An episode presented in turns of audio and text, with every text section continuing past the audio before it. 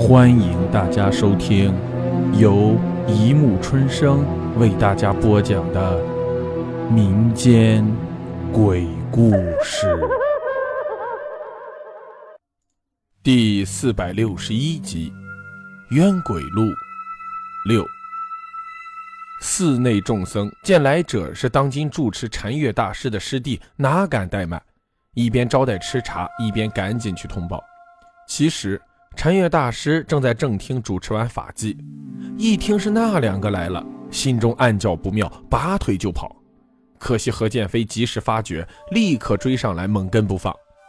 天音真见禅月大师撩起僧袍，不要命的往前逃，又气又笑，叫道：“哎，大师兄！”你好歹贵为一司住持，这样死跑烂跑，你注意下风度行不行？禅月大师充耳不闻，继续往前奔，心里暗道：哼，我宁可不要风度，要是给追着了，恐怕连命都要赔上去。何建飞在后面追得气喘吁吁，心下疑惑：才几个月不见，跑步居然进步这么快？难道大师兄是马拉松天才？不行，得试试我新近练成的围逼战略怎么样？事实最终证明，何建飞的战略相当有效。禅月大师被逼进了藏经阁，无处可逃，被何建飞逮了个正着。何建飞叫道：“哎，大师兄，我是你师弟，不是吃人的老虎，你见我跑那么快干什么？”禅月大师已经累得瘫倒在地上。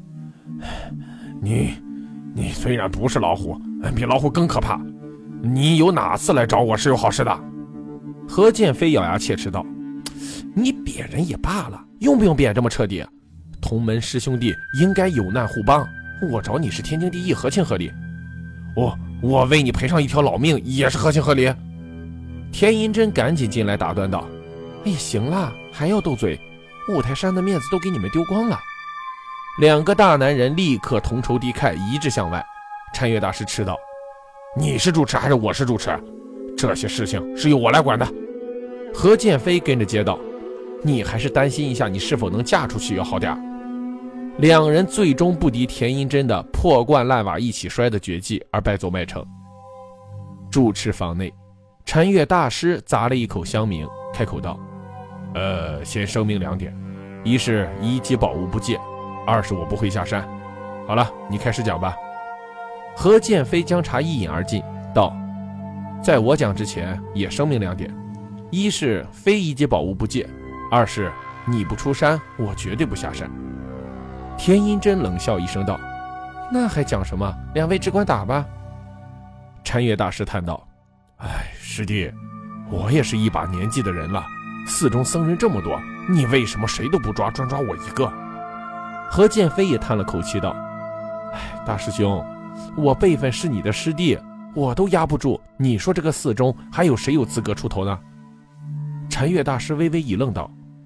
呃，是什么邪物这么厉害？何建飞便把冤鬼路的事情详详细细的讲述了一遍。禅月大师听完以后，点头叹息道：“三花肢体之术是相当高级别的防身术，能使用它的人本身必须拥有高强的法力。以阿强当时的情况来看，就算这个鬼魂有多么大的怨恨，也绝无不可镇压之力。照你所说的情况来看。”阿强那一般人一定是欠了冤鬼什么重大的东西，导致阿强迟迟不肯以法术镇压，而决定以全体自杀，以其消除怨念。佛门固然以慈悲为怀，但老衲私底下认为他这一步是走错了。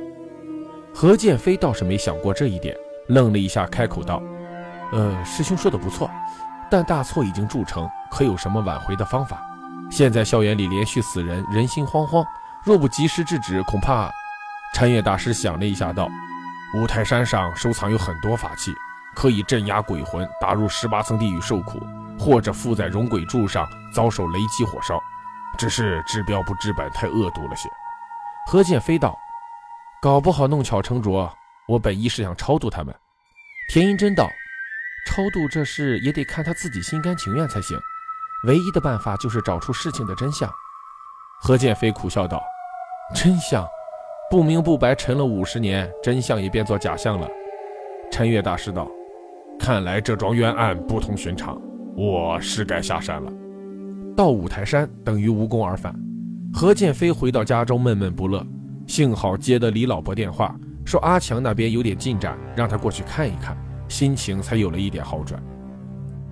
阿强的家在西安，何建飞见田英珍从五台山回来受了风寒，便死活让他留下，自己一个人去了。和李老伯去的第一站是阿强的表姐家，一位满头银发的老于热情地接待了他们。提起阿强。他略带悲伤的絮絮叨叨的讲了许多关于这位年轻有为的表弟的事情，何建飞听得却只想睡觉。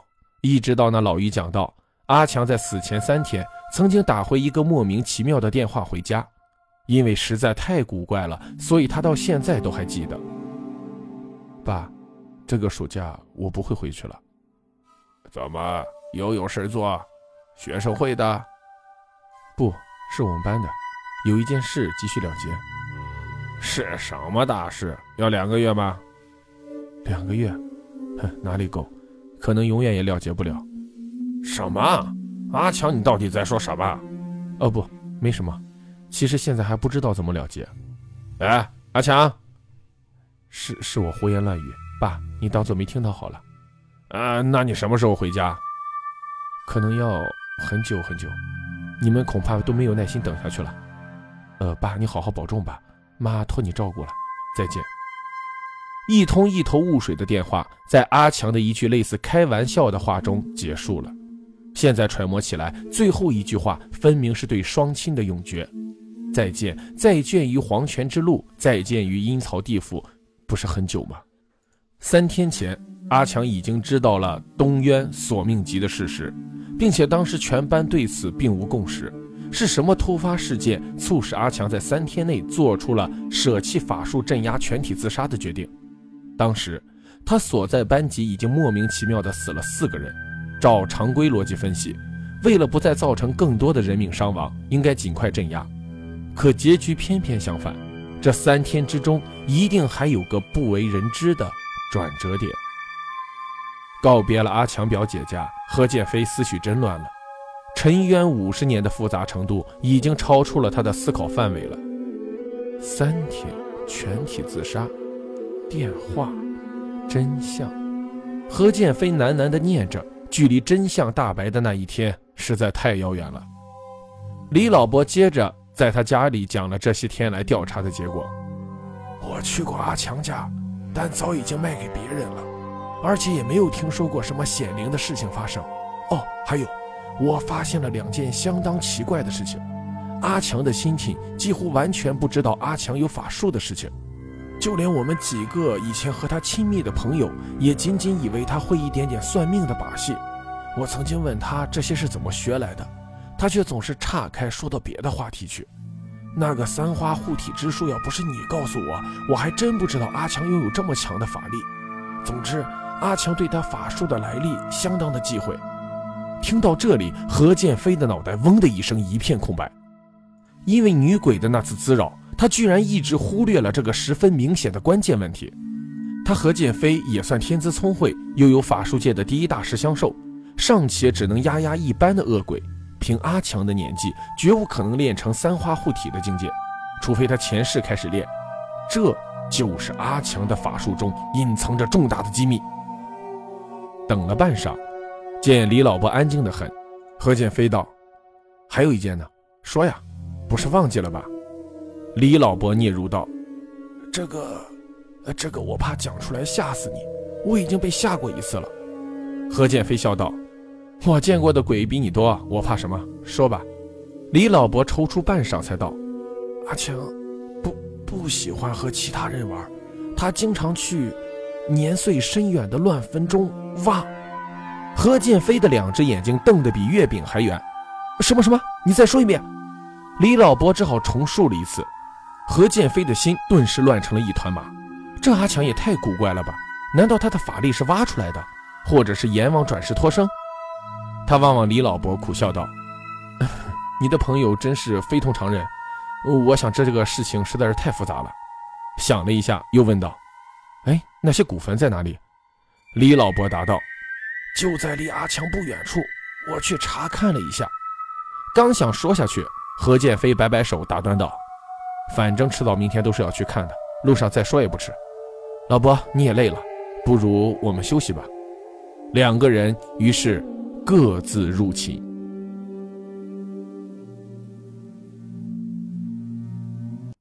好了，故事播讲完了，欢迎大家评论、转发、关注，谢谢收听。